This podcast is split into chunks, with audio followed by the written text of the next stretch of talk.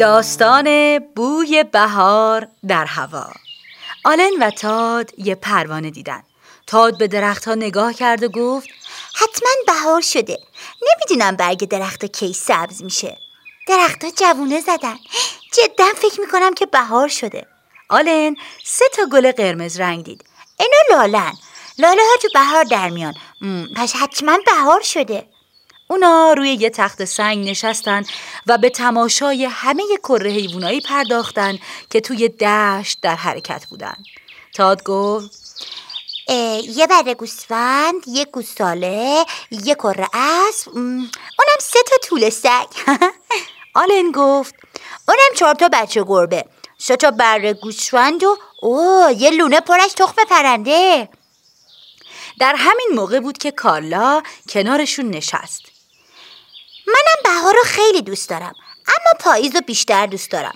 بیشتر از همه دوست دارم که با پدر بزرگم برم توی جنگل پیاده روی. تا همه گلا رو ببینم. بعضیاشون قرمزن بعضیا نارنجی و بقیهشون هم طلایی چه بوی خوبی هم دارن.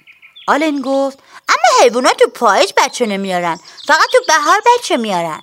کارلا گفت آره خب راست میگی. اما تا پاییز بچه هاشون بزرگتر میشن و بازی کردن باشون خیلی بیشتر مزه میده.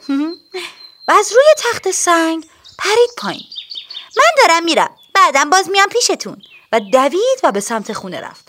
تاد رو به بر ها لبخند زد. کارلا هرچی می‌خواد بگه. من که بهار از همه بیشتر دوست دارم.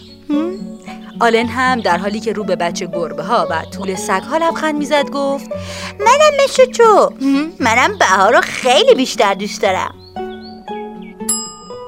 نویسنده مارکو فالیس ترجمه علی حسین قاسمی گوینده زهرا ناظری.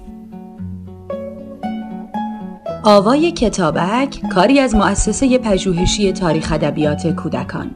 آوای کتابک بانگ ترویج است و ترانه.